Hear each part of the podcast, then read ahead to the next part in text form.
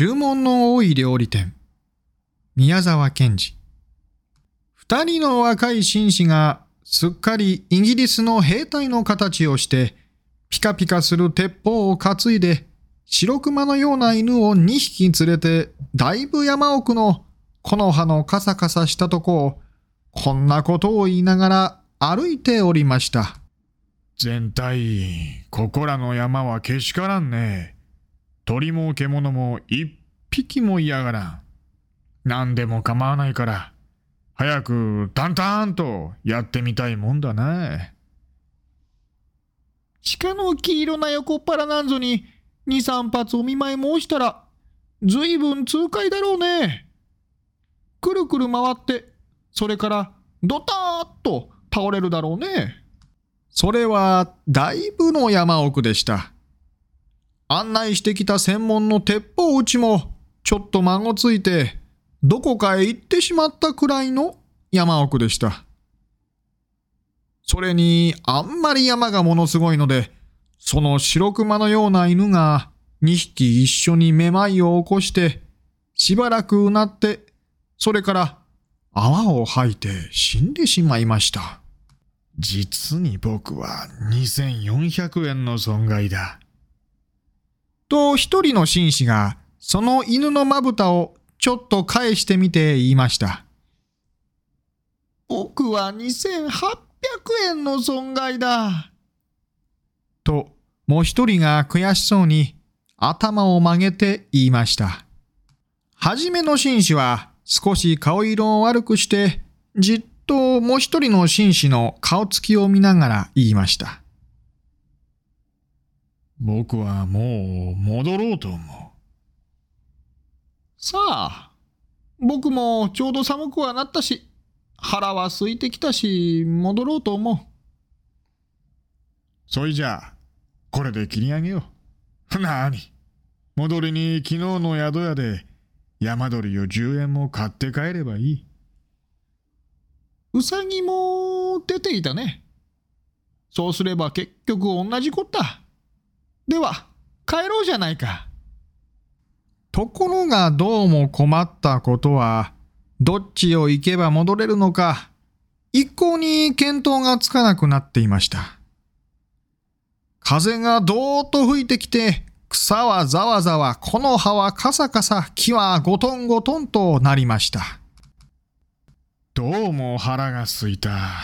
さっきから横っ腹が痛くてたまらないんだ。僕もそうだ。もうあんまり歩きたくないな。歩きたくないよ。ああ、困ったな。何か食べたいな。食べたいもんだな。二人の紳士はざわざわなるすすきの中でこんなことを言いました。その時、ふと後ろを見ますと、立派な一軒の西洋造りの家がありました。そして玄関には、レストラン、西洋料理店、ワイルドキャットハウス、山猫犬という札が出ていました。君、ちょうどいい。ここはこれでなかなか開けてるんだ。入ろうじゃないか。おや、こんなとこにおかしいね。しかし、とにかく何か食事ができるんだろ？もちろんできるさ。看板にそう書いてあるじゃないか。入ろうじゃないか。僕はもう何か食べたくて倒れそうなんだ。二人は玄関に立ちました。玄関は白い瀬戸のレンガで組んで、実に立派なもんです。そして、ガラスの開き戸が立って、そこに金文字でこう書いてありました。どなたもどうかお入りください。決してご遠慮はありません。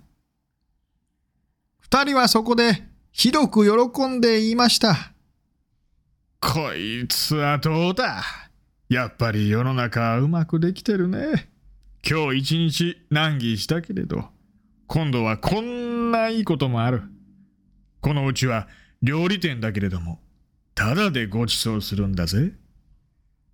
どうもそうらしい。決してご遠慮はありません。というのはその意味だ。二人は通して中へ入りました。そこはすぐ廊下になっていました。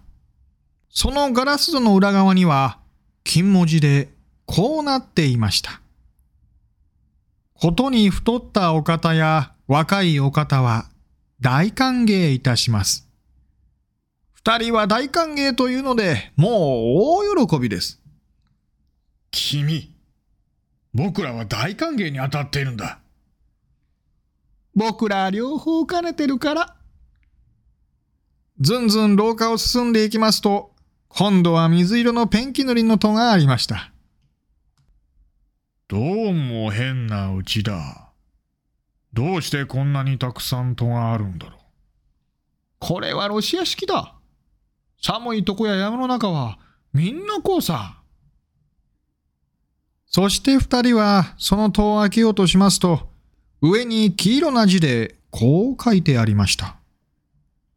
当県は注文の多い料理店ですから、どうかそこはご承知ください。なかなか流行ってるんだ。こんな山の中で？そりゃそうだ。見たまえ。東京の大きな料理屋だって大通りには少ないだろ？二人は言いながらその戸を開けました。するとその裏側に注文は随分多いでしょうが、どうかいちいちこらえてください。これは全体どういうんだ？一人の紳士は顔をしかめました。うん。これはきっと注文があまり多くて支度が手間取るけれどもごめんください。とこういうことだ。そうだろう。早くどこか部屋の中に入りたいもんだな。そしてテーブルに座りたいもんだな。ところがどうもうるさいことは、また戸が一つありました。そしてその脇に鏡がかかって、その下には長い柄のついたブラシが置いてあったのです。扉には赤い字で、お客様方、ここで髪をきちんとして、それから履物の泥を落としてください。と書いてありました。これはどうももっともだ。僕もさっき玄関で山の中だと思って見くびったんだよ。作法の厳しいうちだ。きっとよほど偉い人たちがたびたび来るんだ。そこで二人はきれいに髪を削って靴の泥を落としました。そしたらどうです？ブラシを板の上に置くや否や、そいつがぼーっとかすんでなくなって、風がどーっと部屋の中に入ってきました。二人はびっくりして互いに寄り添って扉をガタンと開けて次の部屋へ入っていきました。早く何か温かいものでも食べて元気をつけておかないと、もう途方もないことになってしまうと、二人とも思ったのでした。